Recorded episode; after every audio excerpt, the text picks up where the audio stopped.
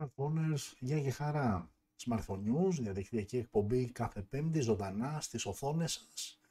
Αυτή την πέμπτη έχουμε 24 Νοεμβρίου, 11 η ώρα ακριβώς, βραδάκι πέμπτης. Και πάμε σιγά σιγά, intro βίντεο και τα σχετικά.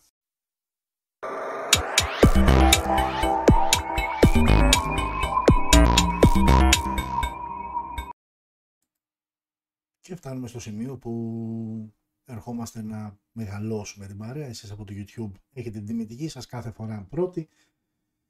Πάμε να χαιρετήσουμε τους φίλους από το Facebook. Για και χαρά λοιπόν και σε εσάς, αν και κάνει προσπάθεια επανασύνδεσης. Πάμε να ανοίξουμε και το live από TikTok.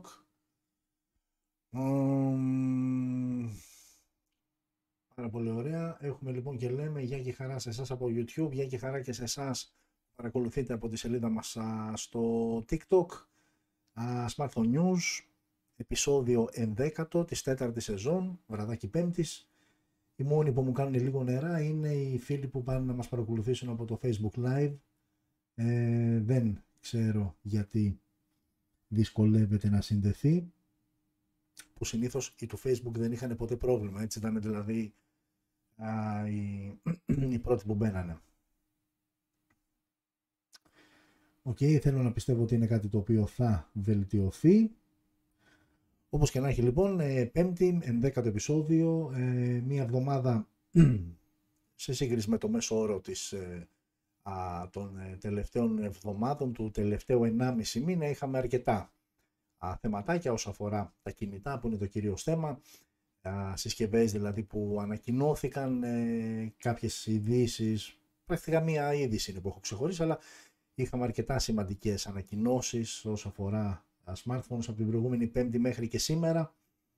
Ε, αλλά για όσους ε, μας παρακολουθείτε από παλιά και όσοι δεν μας παρακολουθείτε ή πέσατε πάνω μου κατά λάθος, θα το μάθετε τώρα ότι το Smartphone News μπορεί να έχει σαν κύριος θέμα τα κινητά τηλέφωνα, αλλά πάντα ξεκινάει το πρώτο μέρος, είναι ένα off-topic θέμα, ένα θέμα το οποίο δεν έχει να κάνει με τα κινητά, είναι κάτι άσχετο, έχει να κάνει με την επικαιρότητα και με αυτό πάντα ξεκινάμε έτσι λίγο πιο χαλαρά και από εκεί και πέρα πηγαίνουμε μέρος νούμερο 2 που είναι οι συσκευές που ανακοινώθηκαν και μέρος νούμερο 3 που είναι οι ειδήσεις. Στο απόψινο επεισόδιο η είδηση που έχω ξεχωρίσει και γιατί όχι να την ε, συζητήσουμε. Ε, και αν λίγο το αργώ είναι γιατί το facebook μας κάνει νερά. Ε, και μας κάνει νερά το facebook. Δεν ξέρω γιατί μας κάνει νερά το facebook. Ε, Οκ. Ε, αναγκαστικά τι, θα πάμε την ξαναξεκινήσουμε από την αρχή; Προφανώς θα πάμε να την ξαναξεκινήσουμε από την αρχή. Κρίμα όμως γιατί ε, ξέρετε αυτά είναι κάποια πράγματα τα οποία τα φτιάχνω από πριν οπότε τα έχω έτοιμα για να, ξεκινήσει, για να ξεκινάει το live κάθε φορά. Τώρα για κάποιο λόγο α, μας έκανε νερά Οκ. Δεν ξέρω το γιατί. Ε, όπως και να έχει, θα το ξεκινήσουμε που θα πάει. Ε, Οκ. Το ξεκινάμε τώρα έτσι ε, και τι να κάνουμε. λοιπόν, Οπότε πάμε να ξεκινήσουμε και το live. Ναι, τώρα ξεκίνησε το live από το facebook. Εσείς λοιπόν φίλοι μου να ξέρετε μας ταλαιπωρήσατε λίγο ε, σε αυτή την ε, 11η εκπομπή Smartphone News γιατί ενώ τα είχα ρυθμίσει όλα κανονικά και να πατήσω απλά το έναρξη live για να ξεκινήσει τελικά δεν ξεκίνησε τέλος πάντων όπως και να έχει κάποια πράγματα τα είχα φτιάξει και τα λοιπά τώρα με εντελώς απλή μορφή τέλος πάντων όπως και να έχει όλοι είμαστε εδώ Οπότε πάμε να ξεκινήσουμε με το πρώτο μέρος ε, που έχει να κάνει με την επικαιρότητα κτλ. Ε, η επικαιρότητα, αν το έχετε καταλάβει, έχει, έχει αρκετά θεματάκια με τα οποία ασχολούμαστε. Αυτό το οποίο έχει μονοπολίσει το ενδιαφέρον τελευταία εβδομάδα δεν είναι άλλο από την κυβωτό του κόσμου και όλο αυτό το σκάνδαλο που έχει ξεσπάσει ε, με τον πατήρα Αντώνιο ε, και όλα αυτά τα πράγματα τα οποία σύμφωνα με, σύμφωνα με μαρτυρίες περιγράφονται ε, από παιδιά που τα έζησαν και πραγματικά δημιουργείται μια εικόνα εντελώς, μα εντελώς διαφορετική από αυτή που είχαμε όλοι στο μυαλό μας για αυτή την οργάνωση.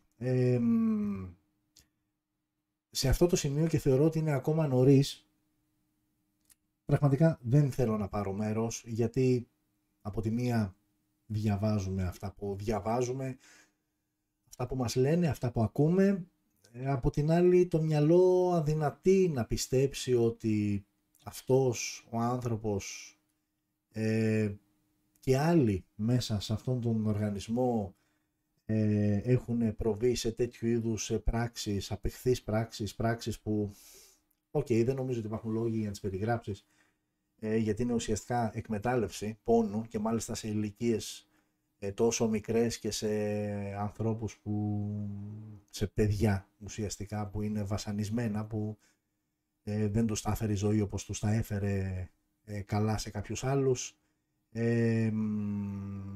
η αλήθεια είναι ότι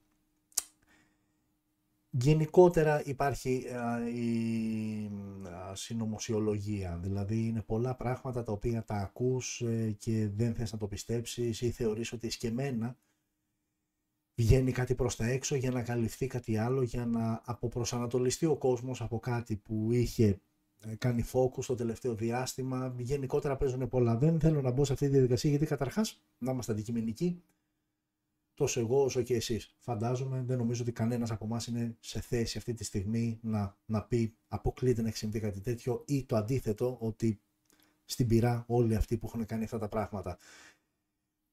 Μένουμε άναυδοι με αυτά που ακούμε, με αυτά που μαθαίνουμε, με αυτά που διαβάζουμε. Θεωρούμε αδιανόητο αυτόν τον άνθρωπο που ήταν από τους πιο αγαπητούς ανθρώπους, δηλαδή όπου και να βγαίνει, σε όποια συνέντευξη ε, σε όποιο κανάλι και να ήταν καλεσμένος και να έδινε συνεντεύξεις και τα λοιπά, δεν μπορούσε να διανοηθεί κάποιος ότι θα μπορούσε αυτός αυτός ο συγκεκριμένος άνθρωπος που όλοι βλέπαμε και ακούγαμε να έχει κάνει τέτοια πράγματα για τα οποία τον κατηγορούν ότι έχει κάνει. Από την άλλη θα πεις, όπως το έχουμε δει και σε άλλες ε, περιπτώσεις, είναι τόσο αρρωστημένη η κοινωνία μας ε, τη σημερινή εποχή, που δυστυχώς τίποτα δεν είναι απίθανο ε, και κάποια είδωλα, κάποια, κάποιες ε, σε εισαγωγικά θεότητες γκρεμίζονται νερυπή οφθαλμού ε, μόλις βγει κάτι προς τα έξω. Ε, για παράδειγμα, ας πούμε, και έτυχε, γιατί το διάβαζα τώρα πριν λίγο σχετικά με την συνέχεια που δόθηκε στην δίκη του ηθοποιού Φιλιππίδη. Ε, αλήθεια, Πόσοι από εμάς φανταζόμασταν ότι αυτός ο άνθρωπος θα είχε τέτοιου είδους ε, συμπεριφορές; Ε, ένας άνθρωπος που για τον περισσότερο κόσμο δεν θα πω για όλους γιατί ποτέ κανένας δεν είναι για όλους αλλά για τον περισσότερο κόσμο ήταν αγαπητός. Και όμως ε, όλος αυτός ο μύθος που είχε δημιουργηθεί για το όνομά του ε, κάθε μέρα, σε κάθε, ε, κάθε φορά που στην δικαστική αίθουσα δίνεται συνέχεια Σήμερα νομίζω ήταν μια καινούργια ε, Μάρτης, ε, Παύλα ε, Αθήτης ε, που πήγε να καταθέσει ε, και περιέγραφε και εκείνο ότι όταν, όταν μπαίνεις στη διαδικασία να, να, να, να, να ακούσεις και τις λεπτομέρειες που πλέον οι λεπτομέρειες αυτές έχουν ένα πρόσωπο και ένα όνομα ε, από όπου προέρχονται, ε, πραγματικά σοκάρεσαι. Κλείνει παρένθεση, αυτό ήταν ένα μικρό παράδειγμα του ότι πλέον όλα, όλα είναι πιθανά και αυτή είναι η άλλη πλευρά του νομίσματος, γιατί πρώτη είπαμε ότι είναι OK, okay, είναι ένα θέμα το οποίο σίγουρα με το που σκάσει, με το που έσκασε δηλαδή όλοι πέσανε πάνω του, να διαβάσουν, να μάθουν, να, να, να, να, να. Ξαφνικά το θέμα του Κολωνού και της 12χρονης πήγε στα, στα δεύτερα και στα τρίτα και, στην, και πολύ πιο κάτω στην ειδησιογραφία. Νομίζω σε κάποιες, σε κάποιες ειδήσεις πλέον δεν αναφέρεται καν, ενώ τις πρώτες μέρες θυμάστε ερχόταν κόσμος, ε, συλλήψεις, ανεβαίνουν φωτογραφίες κτλ. Κάποιοι λοιπόν το συνδέουν με αυτό και λένε ότι επειδή εκεί τα πράγματα είναι σοβαρά και είναι σοβαρά υπό την έννοια ότι από πίσω υποτίθεται ότι κρύβονται κάποια α, μεγάλα ονόματα και άτομα υπεράνης πάσης υποψίας, υπεράνω πάσης υποψίας που και αυτή η έκφραση πλέον νομίζω δεν έχει κανένα απολύτω νόημα. Δηλαδή, ποιος είναι, ποιος πραγματικά είναι υπεράνω πάσης υποψίας. Πραγματικά δηλαδή θεωρώ ότι πλέον αυτή είναι η πραγματικότητα στην οποία ζούμε. Όλοι είναι ικανοί για όλα. Δυστυχώς αυτός είναι ο κανόνας με τον οποίο οι μικροί θα πρέπει να μεγαλώσουν και οι υπόλοιποι θα πρέπει να μάθουμε να ζούμε. Όλοι είναι ικανοί για τα πάντα. Εγώ αυτό έχω καταλάβει. Ε, δεν υπάρχει πλέον κάποιος που τον βλέπεις και λες: Μπα, αυτός αποκλείεται. Όπως και δεν υπάρχει και κάποιος που θα πεις ότι αυτός σίγουρα. Γιατί και στις δύο περιπτώσεις μπορείς να πέσεις έξω και στη μεν μία θα έχεις μείνει προστάτευτο γιατί δεν το περίμενες από αυτόν, στη μεν δεύτερη θα έχεις κατηγορήσει έναν άνθρωπο χωρίς αυτός ο άνθρωπος όμως να σου έχει δώσει το δικαίωμα. Άρα όλοι είναι ικανοί για όλα. Τώρα, από εκεί και πέρα θέλω να πιστεύω ότι κάποια στιγμή ε, θα προκύψει, θα προκύψουν κάποια στοιχεία που θα είναι αδιάσυστα και θα αποδείξουν όλο αυτό που έχει γίνει. Α πούμε, τώρα διάβαζα κάποια άρθρα ότι ας πούμε, το 2014 η κυβωτός του κόσμου έχει διαχειριστεί πάνω κάτω 40 εκατομμύρια ευρώ. Ε, που τα περισσότερα ήταν από ακίνητα που τους δίνανε, από δωρεές κτλ. Το κράτος, σύμφωνα με τα πρώτα στοιχεία, γιατί έχουν μπει και ορκωτοί λογιστές μέσα και τα ξεψαχνίσουν όλα, το κράτος με τη μερφή επιχορήγησης, το μόνο ποσό που έχει δώσει όλα αυτά τα χρόνια είναι 100.000 ευρώ, που προφανώς και δεν είναι μεμπτό και δεν είναι κάτι που ασχολιαστεί. Εδώ έχουν δώσει λεφτά και λεφτά σε κανάλια λόγω κορονοϊού και όλα αυτά, οπότε αυτό μου φαίνεται εντελώς αθώο και αληθινό. Ε, πραγματικά δεν ξέρω. Δεν ξέρω. Είναι ένα θέμα το οποίο μας απασχολεί. Είναι ένα θέμα το οποίο φαντάζομαι ότι τις επόμενες μέρες ε, θα αρχίζουν να βγαίνουν και άλλα στη φόρα και να δούμε τελικά αν όλα αυτά είναι αλήθεια ή αν όλα αυτά είναι ε, κατασκευασμένα για να εξυπηρετήσουν κάποια άλλα συμφέροντα. Θα τα δούμε στην πορεία όλα αυτά. Ε, όπως και να έχει, και η αλήθεια είναι ότι πάντα, ό,τι topic θέμα και να διαλέξω, είτε εγώ είτε εσείς που με μηνύματα πολλές φορές προτείνετε και εσείς από μόνοι σας θέματα με τα οποία θα θέλετε να ασχοληθούμε, πάντα ε, αυτό με το οποίο κλείνω και οι περισσότεροι από εσάς συμφωνείτε είναι ότι η κοινωνία μας είναι πιο άρρωστη από ποτέ. Δηλαδή, δεν ξέρω, ε, είναι και τα θέματα ε, έτσι δυσάρεστα. Δηλαδή, άντε για να ξεφύγουμε λίγο ένα άλλο θέμα, τώρα εντάξει αυτό αφορά κυρίως άντρες, αφορά κυρίως άντρες ποδοσφαιρόφιλους, είναι τώρα με το Μουντιάλ, που μέχρι στιγμής αυτό που λένε οι περισσότεροι, και εγώ δύο-τρία μάτια έχω δει, δεν έχω δει περισσότερα, αλλά αυτό που λένε οι περισσότεροι είναι ότι είναι από τα πιο αδιάφορα. Και δεν θα το σχολιάσω όσο αφορά την μπάλα που βλέπουμε, γιατί έχουμε δει και εκπλήξεις, ε, αλλά έχει να κάνει έχω την εντύπωση με την εποχή. Ε, γιατί το Μουντιάλ είναι συνδυασμένο με καλοκαίρι. Τέλος. Το γεγονός ότι το Μουντιάλ τώρα είμαστε μέσα στις αρχές του χειμώνα, ήδη τις τελευταίες μέρες έχει κρυώσει αρκετά.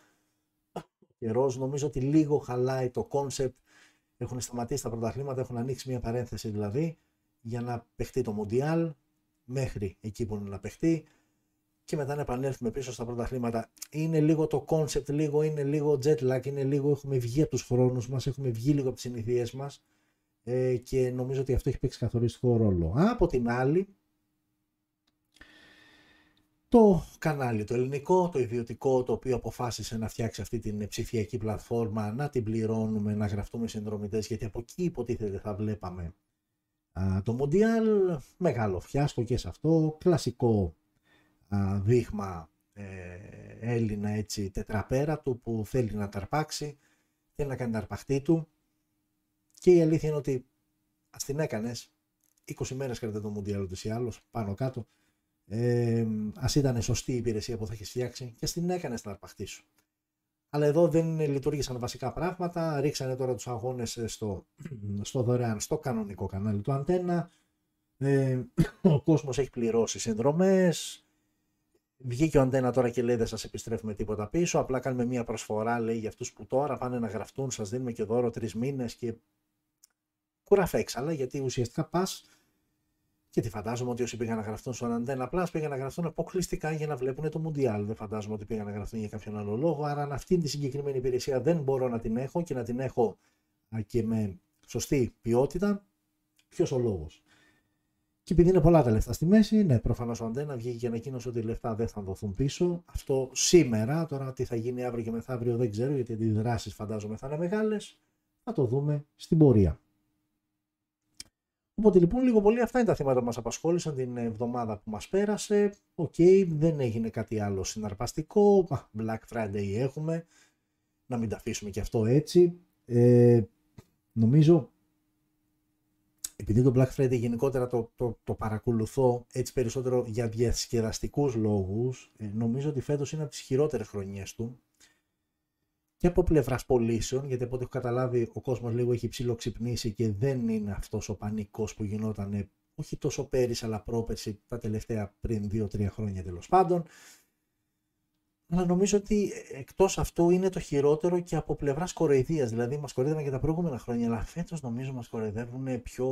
Πώς θα το πω, ρε παιδί μου, χωρίς τάκτ. Δηλαδή, βλέπεις κάποιες ανύπαρκτες εκπτώσεις, ε, βλέπεις κάποιες αρχικές τιμές οι οποίες δεν είχαν καμία σχέση με τις τιμές που όντως ίσχυαν πριν 15-20 μέρες.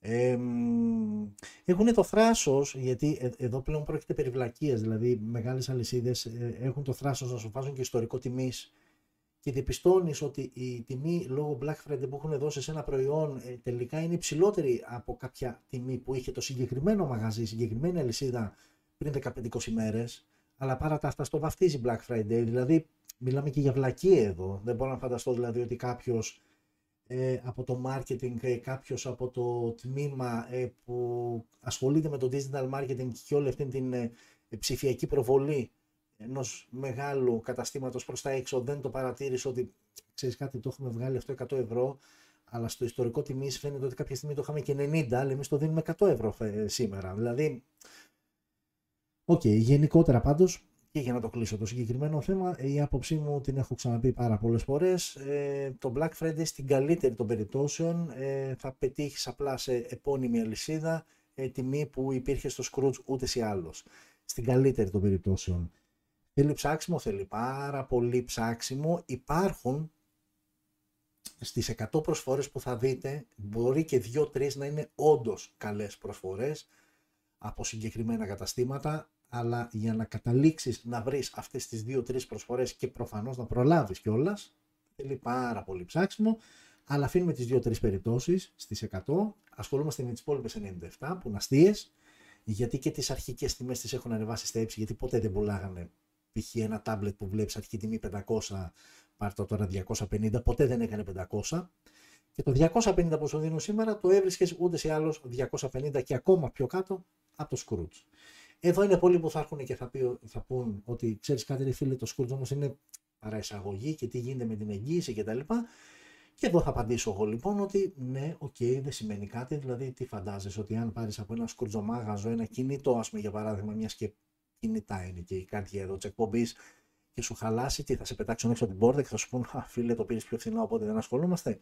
Κάντε πάρα πολύ μεγάλο λάθος, μου έχει τύχει πάμπολε φορές πάμπολες φορές. Ναι, να χαλάσει ένα κουμπί, να μου σπάσει η οθόνη, το κινητό να αναγορασμένο από το σκουρτζομάγαζο, να πάω στο σκουρτζομάγαζο και οι άνθρωποι να εξυπηρετήσουν κανονικότατα.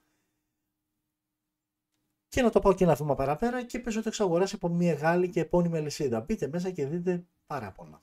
Σέρβις από επώνυμες αλυσίδες που υποτίθεται ότι εκεί έχεις λίγο το κεφαλάκι σου ήσυχο ότι, οκ, είναι πιο επίσημο κτλ. Άρα λίγο και αυτή η, η, η, αυτή έτσι, η παραφιλολογία που υπάρχει ότι το σκρουτζομάγαζο είναι μέχρι να τα αγοράσεις και μετά εξαφανίζεται ε, και χτυπάς ξύλο μη σου πάθει κάτι ή θα σου δώσει μόνο ένα χρόνο εγγύηση. Κάνετε πολύ μεγάλο λάθος. Γιατί την εγγύηση τη δίνει η εταιρεία, δεν τη δίνει το σκρουτζομάγαζο. Όταν λοιπόν θα πάρεις, ας πούμε, π.χ. αυτό εδώ πέρα, το βλέπετε εσείς, εσείς που βλέπετε από το από το YouTube βλέπετε τη συσκευή εδώ πέρα που τη χρησιμοποιώ για το live. Αυτό το live που βλέπετε εσείς από το Facebook είναι το Galaxy S20 Fan Edition. Όπως και το Τζομάγαζο το πήρα. Δεν το πήρα από μεγάλη λυσίδα. Δύο χρόνια εγγύηση και χρειάστηκε κάτι στον 1,5 χρόνο. Μια χαρά το έφτιαξα και δεν πλήρωσα μία.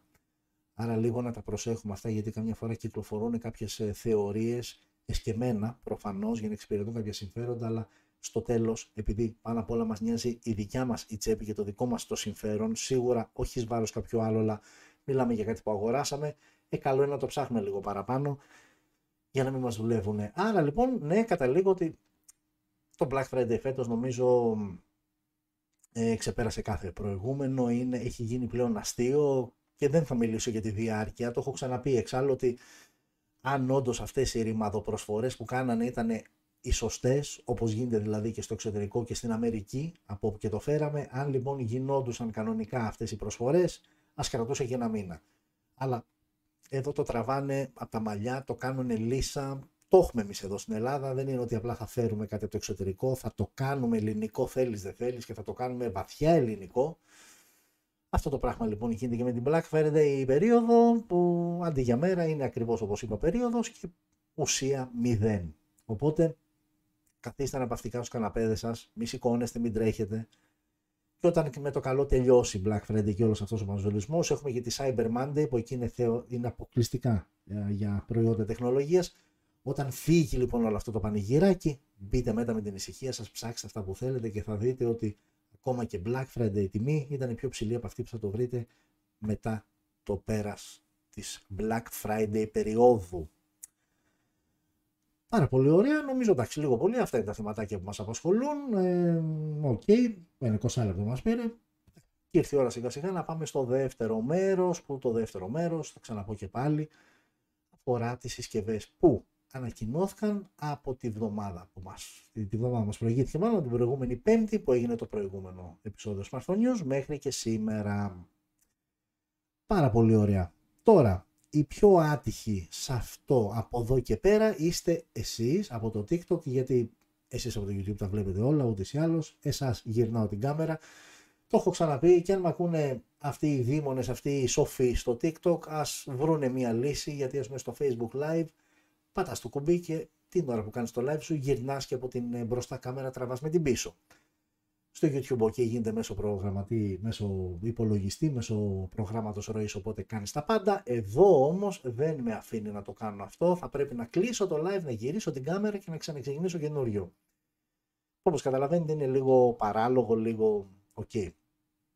Λοιπόν, οπότε στη μόνη που δεν θα βλέπετε, θα προσπαθήσω να είμαι όσο το δυνατόν, αυτό λέω πάντα, πιο περιγραφικός, να, να, να, να σχηματίσετε μια εικόνα, ασχετά αν δεν την βλέπετε. Λοιπόν, πάμε σιγά σιγά ε, να ξεκινήσουμε με τις συσκευές που ανακοινώθηκαν από την προηγούμενη εβδομάδα μέχρι και σήμερα. Wow, θα μου πει κάποιος Oukitel, πού τη θυμήθηκε στην Oukitel, μισό για να βλέπετε κι εσείς.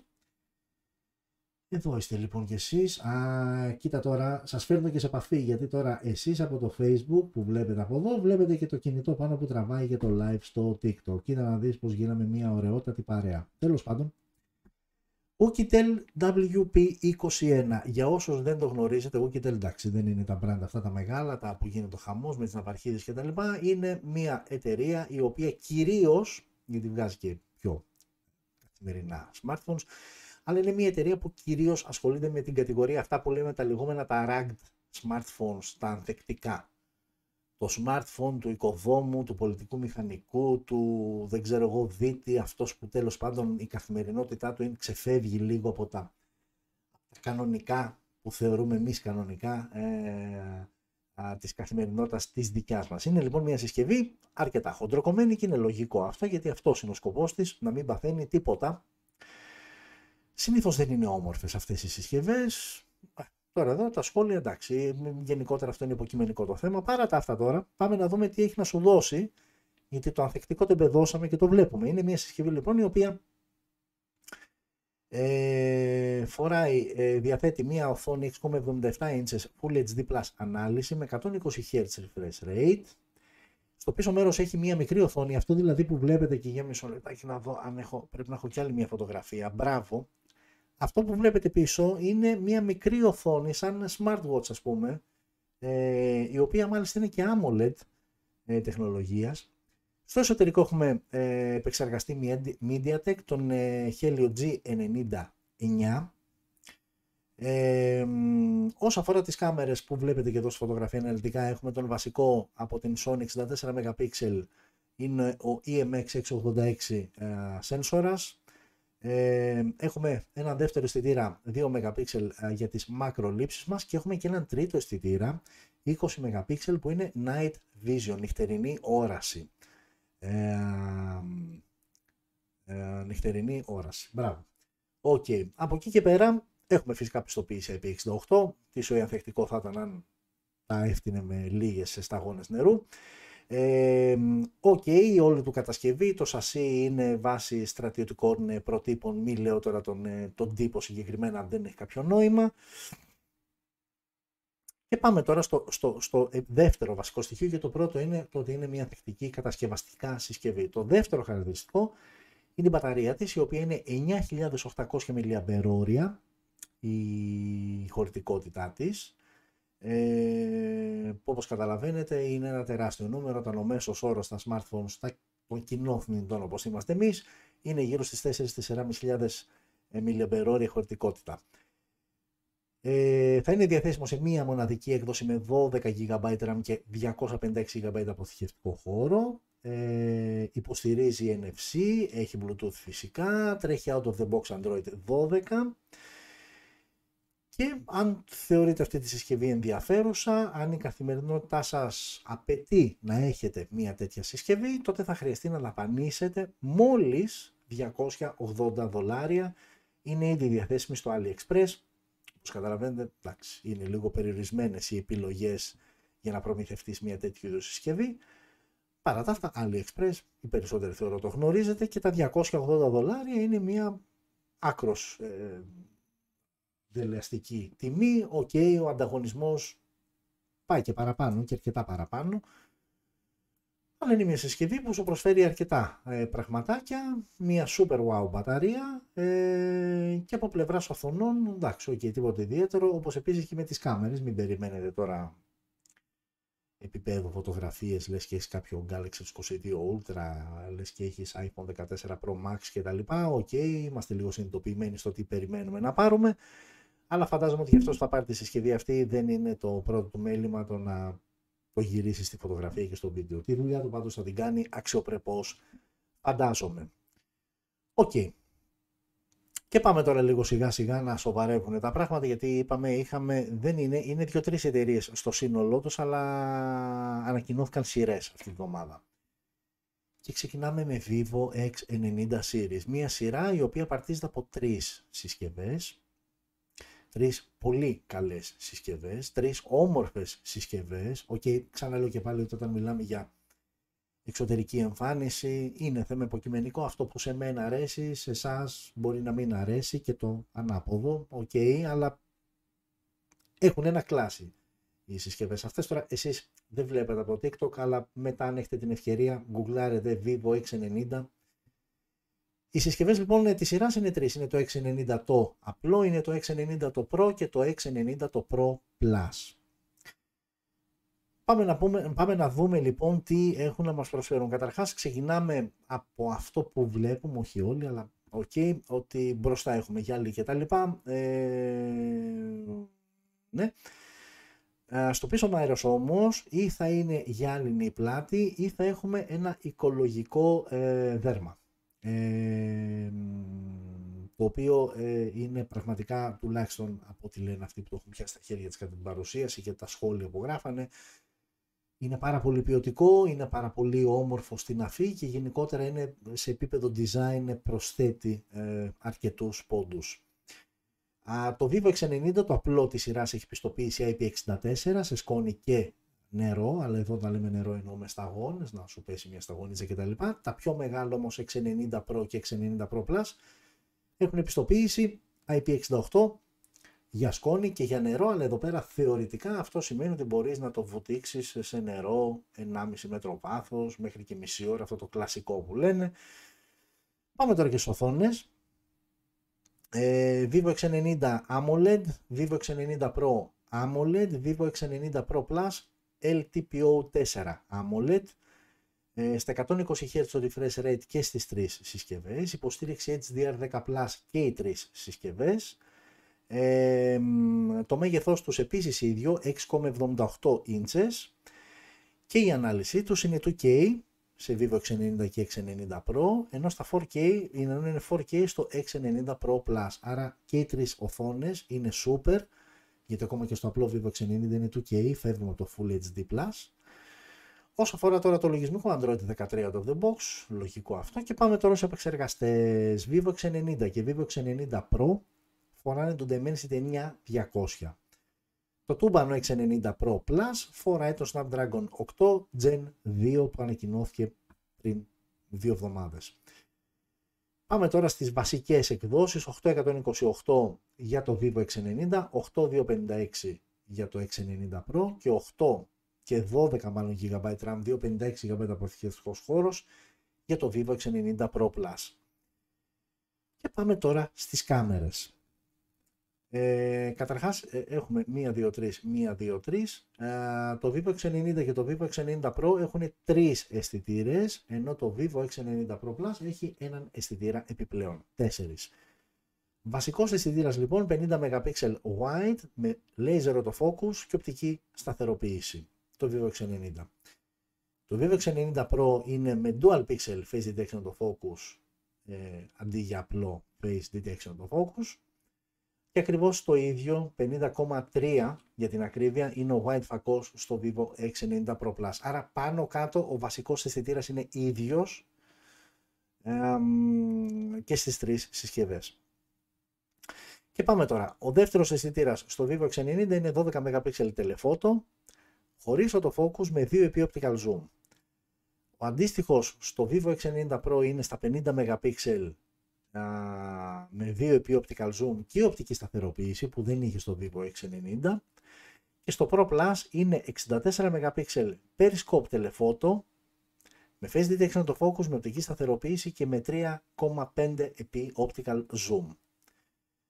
Ο τρίτος αισθητήρα είναι 12 MP ultra wide, είναι ίδιος και στο Vivo X90 και στο Vivo X90 Pro, ενώ στο Pro Plus ο ultra wide είναι 48 MP με auto focus. Ε, και έναν τέταρτο αισθητήρα που έχει το Pro Plus, 50 MP telephoto με 2 optical zoom και οπτική σταθεροποίηση. Άρα πρακτικά ο έξτρα αισθητήρας που έχει το, Viva, το Vivo X90 Pro Plus είναι ο periscope telephoto ε, γιατί από εκεί και πέρα ε, Vivo X90 Pro και Pro Plus έχουν τον 50 τον ε, telephoto με 2 optical zoom και οπτική σταθεροποίηση.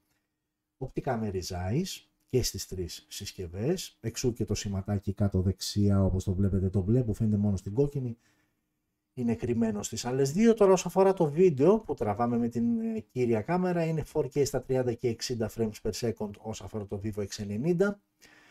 Ε, απλά το Vivo X90 Pro και Pro Plus έχουν τη δυνατότητα να τραβήξουν βίντεο και 8K. Στη selfie κάμερα τα πράγματα είναι πιο όμορφα γιατί έχουν ακριβώς το ίδιο setup και οι τρεις συσκευές. 32 MP wide φακός με υποστήριξη HDR και δυνατότητα λήψης βίντεο 4K στα 30 frames per second. Είναι κοινό χαρακτηριστικό και στις τρεις συσκευές. Επίσης κοινό χαρακτηριστικό είναι τα στερεοηχεία. Έχουμε 24 bit ήχο ενώ το X90 Pro Plus έχει 32 bit ήχο. Έχουμε NFC, έχουμε θύρα περίθρων, έχουμε Type-C στο κάτω μέρος, όλα αυτά που λέω είναι κοινά. Και πάμε τώρα και στην μπαταρία. Ξεκινάμε με το μικρό, το X90. Μπαταρία 4810 mAh με γρήγορη φόρτιση στα 120W. Πάμε στο X90 Pro, 4870 mAh μπαταρία, δηλαδή έχουμε μία μικρή αύξηση και εδώ όμως στα 120W η αντίστροφη φόρτιση ενώ εδώ έχουμε και ασύρματη φόρτιση στα 50W. Και πάμε και στο κορυφαίο 690 Pro Plus, 4700 mAh μπαταρία, συνήθως έτσι γίνεται, μικραίνει λίγο μπαταρία, στα 80W η γρήγορη φόρτιση, στα 50W η ασύρματη. Και κάποιος θα έλεγε ότι, ok, δηλαδή τώρα στο κορυφαίο μου βάζεις και μικρότερη μπαταρία και πιο αργή φόρτιση, ναι, γιατί για να έχεις αυτό το υπερτούμπανο σε, πλευράς, σε πλευρά φωτογραφικών επιδόσεων και τον έναν έξτρα αισθητήρα, αυτά τα πραγματάκια καταναλώνουν χώρο στο εσωτερικό της συσκευής. Πολλοί δεν το καταλαβαίνουν αυτό ή δεν το σκέφτονται, λογικό είναι, καταναλώνουν περισσότερο χώρο, οπότε γι' αυτό και συνήθως αυτά τα μοντέλα η μπαταρία μειώνει τη χωρητικότητά της. Τώρα, αν θα μπορούσε να κρατήσει το 120W γρήγορης φόρτισης, αυτό δεν το ξέρω. Και πάμε τώρα στις τιμές. Γιατί πριν πω τις τιμές, μιλάμε αντικειμενικά για τρεις πολύ καλές συσκευές. Ακόμα και το Vivo X90 που είναι η βασική από τις τρεις που συνήθως είναι και η πιο φτωχή, είναι μια αξιοπρεπής συσκευή με πολύ δυνατά χαρακτηριστικά. Ξεκινάμε λοιπόν το Vivo X90 από 500 ευρώ, που είναι πολύ καλή τιμή. Πάμε στο Vivo X90 Pro που ξεκινάει από 700 ευρώ και καλά καταλάβατε, συν 200 ευρώ, στα 900 ευρώ, από 900 ευρώ, ξεκινάει το Vivo X90 Pro Plus. Θα μου πεις λίγα τα 900 ας πούμε για το Pro Plus. Θα σου πω όχι, αλλά θα σου πω επίσης ότι με αυτά που βλέπεις εκεί έξω, που κυκλοφορούν εκεί έξω και στις τιμές που κυκλοφορούν εκεί έξω, Δυστυχώς έχουμε φτάσει σε ένα σημείο να λέμε ότι αφού είναι κάτω από χιλιάρικο πάλι καλά. Γιατί το Vivo X90 Pro Plus για μένα θεωρεί, θεωρώ ότι είναι μια υπερπλήρης συσκευή, δεν της λείπει κάτι, ίσως λίγο με χάλασε γρήγορη φόρτιση, δηλαδή αφού το έβαλε στο 120W στις άλλες δύο, βάλτε και σε αυτή. Κατά τα άλλα όμως, είναι, και εδώ μιλάω τώρα προσωπικά εγώ, είναι όμορφη sa συσκευή, έχει δυνατό κάμερα setup, κορυφαίο επεξεργαστή, οθονάρα, υπέρυθρες, γιατί έχουν και τα τρία υπέρυθρες, δεν θυμάμαι αν το είπα, το λέω τώρα αν δεν το είπα, δεν έχεις να ζηλέψεις, δεν, έχεις, δεν σου λείπει κάτι, οπότε τα 900 ευρώ ακούγονται κατά κάποιο τρόπο φυσιολογικά. Ξαναλέω και πάλι σε σύγκριση με αυτά που κυκλοφορούν εκεί έξω. OK, okay, μια δυνατή σειρά λοιπόν, η σειρά X90 από την ε, Vivo. Ε, εδώ κάποιες άλλες φωτογραφίες για να δείτε και τις χρηματικές αποχρώσεις και το κόκκινο που δεν είμαι φαν του κόκκινου, αλλά επειδή είναι σε αυτό το Eco Leader Edition ε, μου κάνει. Στο μαύρο το κλασικό, αυτό το γαλάζιο, δεν ξέρω πώς θα το πούμε. Εδώ έτσι για να δείτε μια πιο κοντινή φωτογραφία ε, αυτό το τύπου δέρματος ότι δίνει αυτό το κάτι παραπάνω. Και OK, okay, φεύγουμε από την ε, Vivo και πηγαίνουμε σε μια άλλη εταιρεία που είχε και αυτή την τιμητική της στις μέρες που μας πέρασαν, την Honor, που ανακοίνωσε, ναι μεν, το, τη δικιά της foldable πρόταση που είναι αυτό που βλέπετε στις οθόνες σας, το Honor Magic VS, αλλά ανακοίνωσε και τη σειρά Honor 80, που θα τη δούμε και αυτή στη συνέχεια, απαρτίζεται από τρεις συσκευές. Ξεκινάμε με το αναδιπλούμενο, ε, το οποίο βγαίνει σε δύο εκδόσεις, είναι αυτό το VS και είναι και το Ultimate, και θα δούμε τις διαφορές. Το VS Ultimate λοιπόν, η αναδιπλούμενη ε, πρόταση της Honor ε, και εδώ μπροστά γυαλί ε, και πίσω ε, είτε γυαλί ή θα υπάρχει πάλι μια Eco Leader ε, πρόταση όπως είδαμε και πριν. η οθόνη είναι αναδιπλούμενη OLED στα 90 Hz το refresh rate υποστήριξη HDR10+, όταν είναι ανοιχτή είναι 7,9 inches ε, ενώ η cover display είναι σαφώς μικρότερη, OLED βέβαια, 120 Hz refresh rate, ε, HDR10+, και εδώ ε, και το μέγεθός της είναι 6,45 inches με Full HD Plus ανάλυση. Η πρώτη διαφορά με το Ultimate είναι ότι το Ultimate ε, έχει ε, και stylus support. Μπορεί δηλαδή να χρησιμοποιήσει stylus κανονικά, κάτι που δεν υπάρχει δυνατότητα ε, στο, στο απλό Honor ε, Magic VS. Android 12 out of the box, Snapdragon 8 Plus Gen 1 ο επεξεργαστής και στις δύο συσκευές, 8256 βασική έκδοση στο VS, στο VS Ultimate θα είναι μία μοναδική έκδοση με 16 GB RAM και 512 GB αποθηκευτικός χώρος. Πάμε τώρα και στις κάμερες στο πίσω μέρος που είναι τρεις στο σύνολο και είναι ίδιο ακριβώς ε, το setup και στις δύο συσκευές 50 MP, 54 MP συγχωρέστε με wide φακός με face detection το focus ο βασικός αισθητήρας, ένας δεύτερος 8 MP telephoto και εδώ με face detection το focus με 3 επί optical zoom και οπτική σταθεροποίηση και ένας τρίτος αισθητήρας 50 MP ultra wide με auto focus. Έχουμε dual LED dual tone flash α, και τραβάμε βίντεο 4K στα 30 και 60 frames per second α, με γυροσκόπιο και HDR10+. Κοινά χαρακτηριστικά τόσο για το Magic VS όσο και το Magic VS Ultimate. Μπροστά επίσης τα πράγματα είναι ακριβώς ίδια. 16 MP αισθητήρα wide με υποστήριξη HDR και λήψη βίντεο 1080p στα 30 frames per second και εδώ με γυροσκόπιο. Θα ήθελα και ένα 4K σε αυτήν την κατηγορία συσκευής. Θα ήθελα και ένα 4K στην μπροστινή κάμερα, αλλά OK. Okay. έχουμε στέρεο ηχεία φυσικά, δεν έχουμε θύρα για ακουστικά επίσης φυσικά. Έχουμε NFC, έχουμε θύρα περίθρων, τα Type-C στο κάτω μέρος. Ο σαρωτής δαχτυλικών αποτυπωμάτων βρίσκεται στα πλάγια της συσκευής, ενώ η μπαταρία είναι 5.000 mAh με γρήγορη φόρτιση στα 66W. Και πάμε τώρα και στην τιμή. Το Honor Magic VS ξεκινάει από τα 1020 ευρώ, ενώ το Magic VS Ultimate το οποίο είναι μία μοναδική έκδοση 16 GB RAM 512 GB αποθηκευτικός χώρος κοστολογείται στα 1500 ευρώ που σαφώς είναι πολλά, δεν είναι λίγα σίγουρα είναι μια καλή συσκευή ε, και οκ θα μιλήσω για το, για το απλό, δεν θα μιλήσω για το Ultimate, θα μιλήσω για το απλό που είναι στο 1000, στα 1020 είναι μια καλή συσκευή, δεν έχει κάποιο super wow χαρακτηριστικό, έχει ένα καλό κάμερα setup από ό,τι φαίνεται στα χαρτιά. Ε,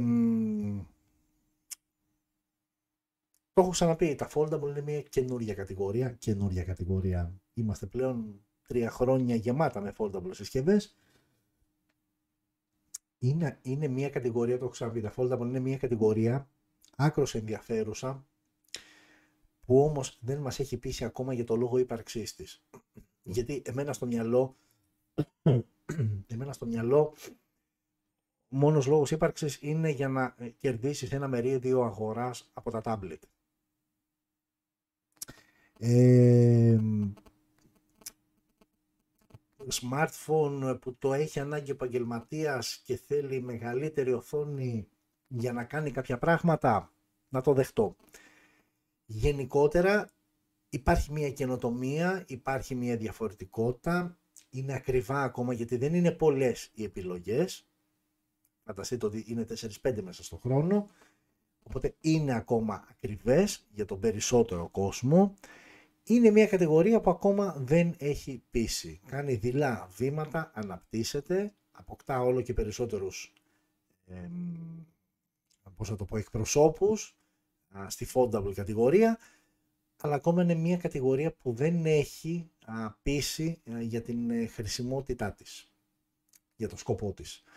Ε, και γι' αυτό, ε, ενώ βλέπετε ότι κάποια πράγματα εκτινάζονται όσον αφορά τεχνολογία, π.χ. στην μπαταρία, στη γρήγορη φόρτιση, στις οθόνες, στις κάμερες, γενικότερα, ε, εδώ σε αυτή την κατηγορία είναι πολύ αργά τα βήματα και ο λόγος θεωρώ ότι είναι αυτός. Δεν μας έχει πείσει ακόμα γιατί αυτή η κατηγορία υπάρχει.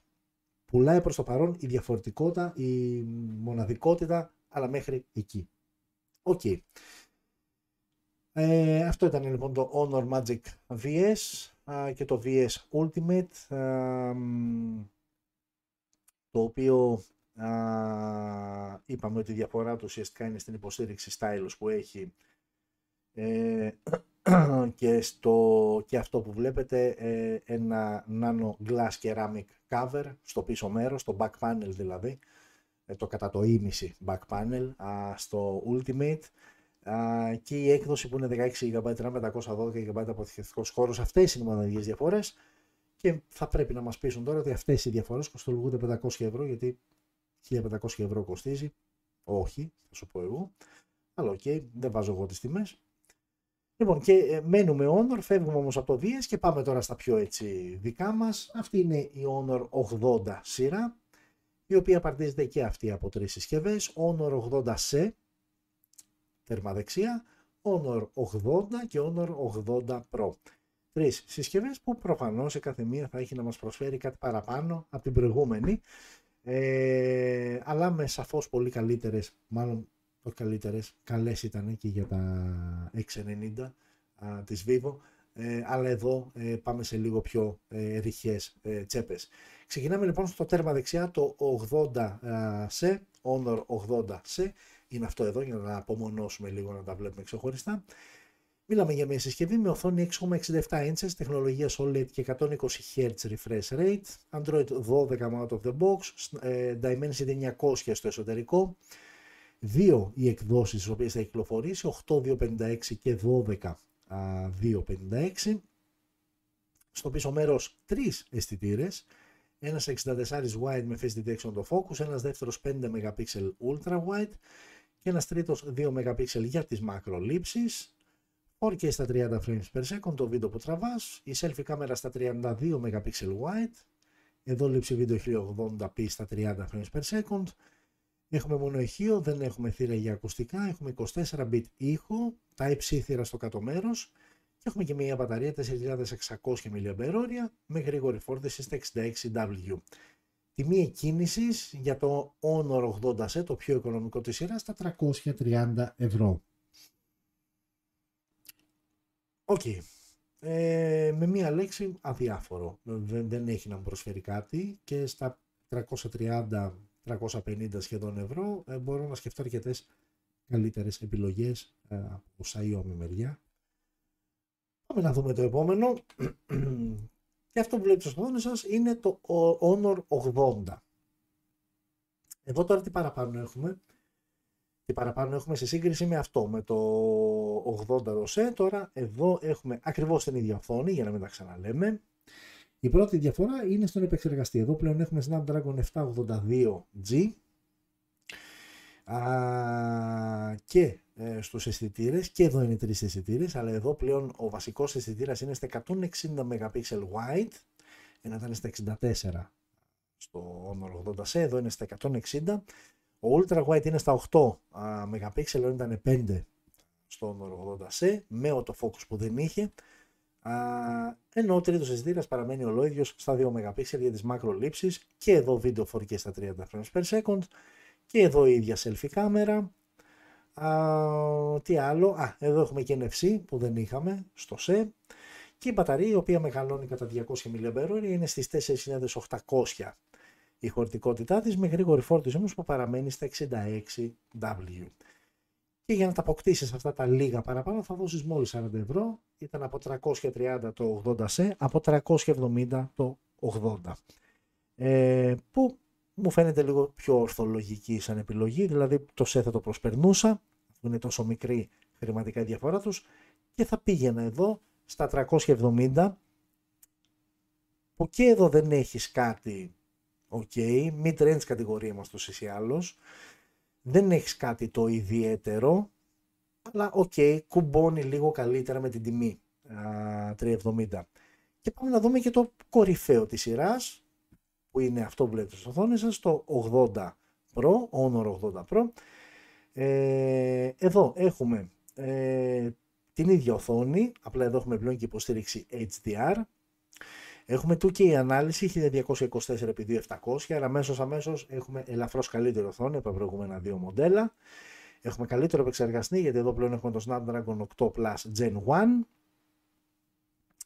Ε, στα της κάμερας Α, έχουμε, έχουμε διαφορές, ε, όχι, ναι, έχουμε μία διαφορά και εδώ τρεις αισθητήρες.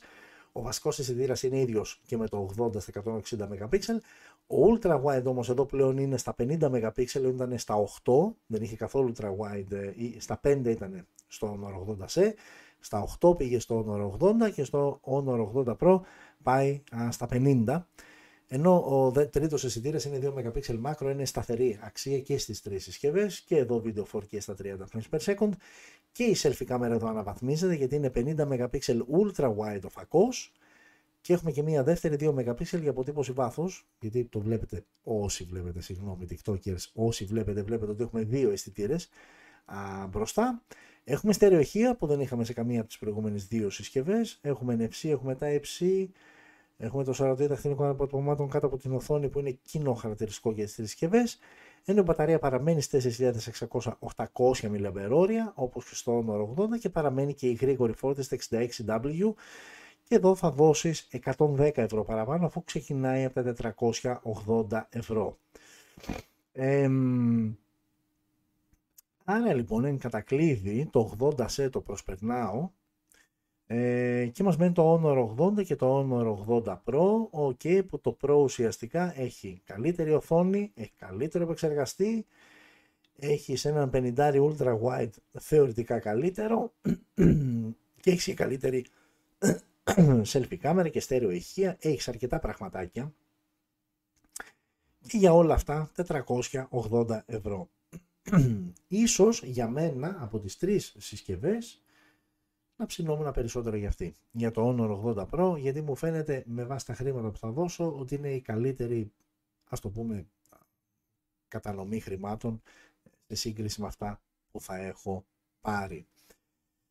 Ok, okay, αυτή ήταν και η Honor 80 σειρά και πάμε και στην Oppo, όπου και εδώ είχαμε σειρά Και συγκεκριμένα είχαμε τη σειρά Reno 9, Reno 9, Reno 9 Pro και Reno 9 Pro Plus. Συσκευές που ανακοινώθηκαν σήμερα.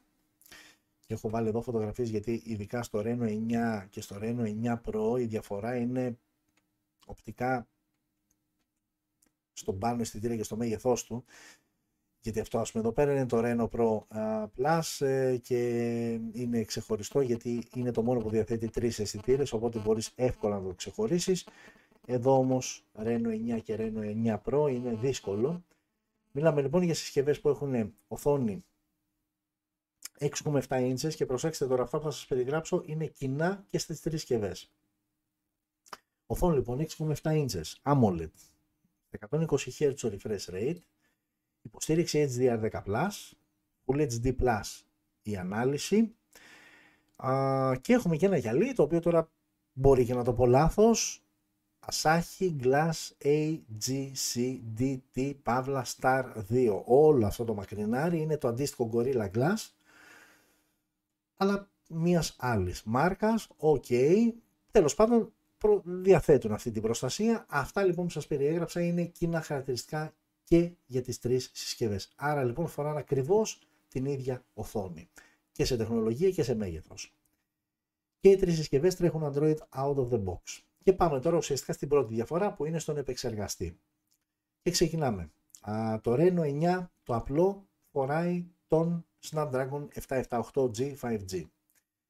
Το Reno 9 Pro φοράει τον Dimensity 8100 Max και το Reno 9 Pro Plus φοράει το Snapdragon 8 Plus Gen 1. Άρα υπάρχει μια λογική δυναμικής στις τρεις συσκευές. Ξεκινάμε από τον πιο αδύναμο α, που είναι ο Snapdragon 778G 5G. Πάμε στο Dimensity 8100 Max για να καταλήξουμε στο Snapdragon 8 Plus Gen 1. Ε, αρκετές οι διαθέσιμες εκδόσεις. Για το Reno 9 είναι 8256 βασική ενώ 16256 είναι η βασική έκδοση για το Reno 9 Pro και το Reno 9 Pro Plus. Πάμε τώρα για τους αισθητήρες. Εδώ αυτό που βλέπουμε είναι το Reno 9. Έχουμε δύο αισθητήρες. 64 MP wide και 2 MP αποτύπωση βάθους.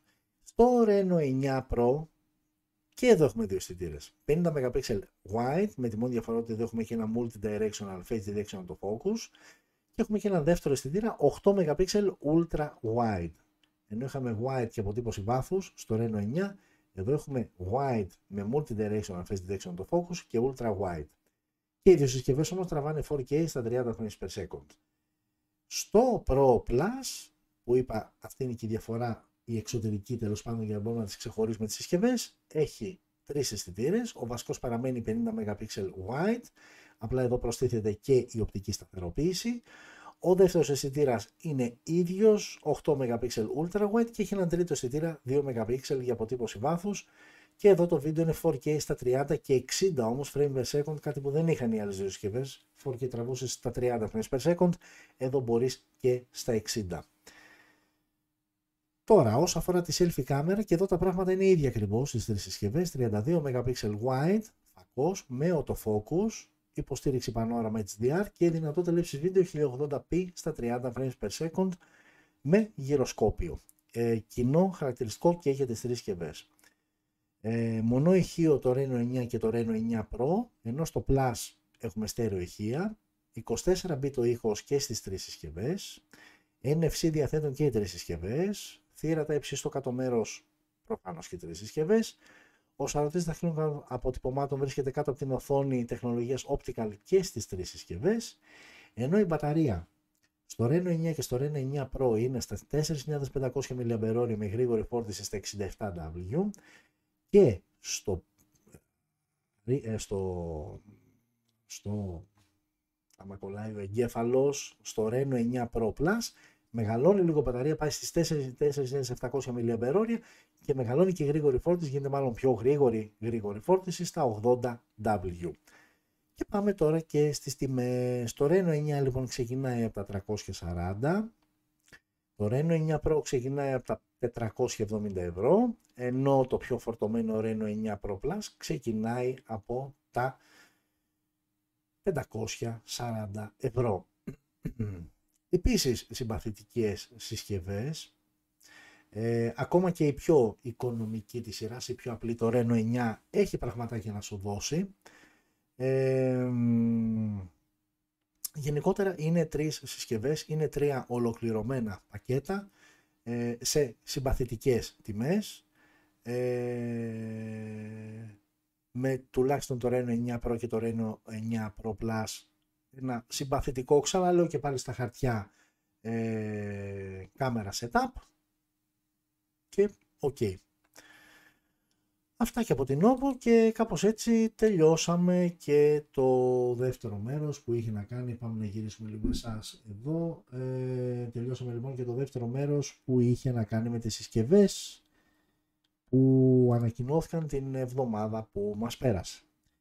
Και πάμε να κλείσουμε, η ώρα είναι 5 λεπτά πριν πατήσουμε Παρασκευή 25 του μήνα. Πάμε να πατήσουμε λοιπόν την Παρασκευή, ε, συζητώντας τη μία μοναδική είδηση που έχω ξεχωρίσει και σας κάνω ανοιχτό, γιατί δεν θέλω να σας κουράζω. Ε, πάμε λοιπόν να δούμε τη μία μοναδική είδηση που έχω ξεχωρίσει και αυτή αφορά τη Samsung και τι ακριβώς αφορά. Τώρα εντάξει σας, σας γυρνάω τι να δείτε ένα κτίριο δεν έχει κάτι άλλο, ε, ότι ε, σύμφωνα με το stat counter ε, και τις μετρήσεις και τα γκάλο που κάνουν και τα στατιστικά που βγάζουν και όλα αυτά, ε, η Samsung έχει το 71,3% μερίδιο αγοράς σε παγκόσμιο επίπεδο, μάλλον ψέματα, όχι, λάθος το είπα. Λάθος το είπα, καλά πρώτη είναι ούτως ή άλλως. Ε, το Android γενικότερα σαν λογισμικό έχει το 71,3% της αγοράς σε παγκόσμιο επίπεδο. Δηλαδή 7 στους 10 έχουν Android συσκευή και 3 στους 10 έχουν iPhone. Ok. Okay. Αυτό ήταν το πρώτο κομμάτι. Ε, επίσης ένα άλλο νούμερο ότι αυτή τη στιγμή 2,86 δισεκατομμύρια ενεργοί χρήστες του Android υπάρχουν ανά τον κόσμο ενώ ε, αν υποθέσουμε ότι ο καθένας από αυτούς έχει μία συσκευή, το 7,4% αυτών των smartphones είναι Samsung Galaxy μοντέλο. και όσον αφορά τώρα για να δούμε πιο συγκεκριμένα νούμερα, η Samsung κατέχει ένα ε, μερίδιο αγοράς της τάξης του 34,6% της Android αγοράς ακολουθεί η Xiaomi στο δεύτερο μέρος με 14,3, η Oppo με 10,3 και ακριβώς από κάτω η Vivo με 9,8 και η Huawei με 6,7, η Huawei η οποία έχει πέσει λόγω των καταστάσεων που έγινε επί εποχές Trump ε, με την Αμερική και όλα αυτά. Ε, αλλά έχετε στο μυαλό σας ότι η σειρά είναι αυτή α, Samsung, Xiaomi, Oppo, Vivo και Huawei είναι οι πέντε πρώτοι με τη σειρά που τους είπα στην Android αγορά. Και αν πάμε να το κάνουμε πιο συγκεκριμένο, ποια είναι η συσκευή, η πιο μάλλον ε, δημοφιλής Android συσκευή είναι το Galaxy A12 ε, και μετά είναι το Samsung ε, το A21s. Ε, ενώ και στις αναδιπλούμενες συσκευές το Galaxy Z Flip 3 είναι το πιο δημοφιλές της κατηγορίας. Ε, okay, που εκεί βέβαια και ο ανταγωνισμός είναι πολύ μικρότερος. Εντάξει, είναι νούμερα, το έχω ξαναπεί, κουράζουν καμιά φορά τα νούμερα, αλλά ε, έχουν και να κρύβουν και ένα ενδιαφέρον. Δηλαδή, λέμε, λέμε, λέμε τόσα πράγματα, αλλά καμιά φορά θέλεις λίγο να τα έχεις πιο ξεκάθαρα. Δηλαδή, ωραία. Μιλάμε για εταιρείες, για συσκευές, για για Ποιος είναι ο νούμερο ένα, ποιος έχει πουλήσει τις περισσότερες συσκευές; Ποια συσκευή είναι αυτή που έχει πουλήσει περισσότερο; Είναι πραγματάκια τα οποία έχουν, έχουν την ομορφιά τους, και καλό είναι όταν ε, εμένα δηλαδή πάντα όταν ε, πέφτει κάτι τέτοιο στην αντίληψή μου δεν το προσπερνάω και το, α, το βάζω πάντα στα υπόψη για να το συζητήσουμε. Ok, okay. με αυτά και με αυτά φτάσαμε στο τέλος και της 11ης εκπομπής Smartphone News. Έχουμε ακόμα μία, δύο, α, λογικά άλλες τέσσερις για να αποχαιρετήσουμε το 2022, αλλά δεν θα ξεκινήσω και εγώ αντίστροφη μέτρηση όπως κάνει το Jumbo ε, για τα Χριστούγεννα και όλα αυτά τα ωραία. Να ζείτε smart, πάρα πολύ βασικό, το λέω πάντα, αυτή είναι η ουσία. Εντάξει, προφανώς θα έχουμε την υγεία μας, αλλά καμιά φορά και αυτό εξαρτάται από το πόσο smart ζούμε κτλ. Να ζείτε λοιπόν, να ζείτε λοιπόν smart, Ευχαριστώ όλες και όλους που μείνατε μέχρι αυτή την ώρα μαζί μου. Ακόμα και αν δεν μείνατε και αποχωρήσατε κάποια στιγμή, επίσης δεν πειράζει. Έστω και η λίγη παρέα είναι πάντα καλύτερη από την καθόλου παρέα. Ε, ανανεώνουμε το ραντεβού μας εκτός απρόπτου για την ερχόμενη πέμπτη, την ίδια ώρα, από τα ίδια εδώ social media. Ε, και πάμε σιγά σιγά να σας κλείνω. Χαιρετώ εσάς, είδατε μπήκατε τελευταία και σας χαιρετώ πρώτο σήμερα ή του facebook, είστε λίγο αδικημένοι, αλλά παιδιά δεν φταίω εγώ, είναι τεχνικά θέματα που κάμια φορά και εγώ ίδιος τα αντιμετωπίζω τελευταία στιγμή. Λοιπόν, φιλιά, όσο αφορά τους από facebook live. Ωραία. Πάμε τώρα να χαιρετήσω και εσάς από α, TikTok. Ευχαριστώ που μείνατε μαζί μου και κάντε ένα παράπονο σε αυτούς τους οι δήμονες εκεί πέρα να βάλουν ένα κουμπάκι να μπορούμε να το γυρνάμε για να έχετε όχι τίποτα άλλο για να έχετε κι εσείς εικόνα αυτά δηλαδή που λέω και περιγράφω μην βλέπετε μένα δεν έχει νόημα να έχετε και μια εικόνα για να έχετε, δημιουργείτε εσείς με τα καλύτερη εικόνα σε αυτά που λέω. Λοιπόν φιλιά και σε εσάς από TikTok, πάμε να σας κλείσω. Ναι, σας έκλεισα, σας έκλεισα, όχι. Λήξη τώρα. Ωραία. Και εσάς σας κλείνω τελευταίος. Τα είπα, ισχύει ότι είπα και στους υπόλοιπους. Ανανεώνουμε το ραντεβού μας για την ε, ερχόμενη πέμπτη ίδια μέρα και ίδια ώρα. Φιλιά πολλά.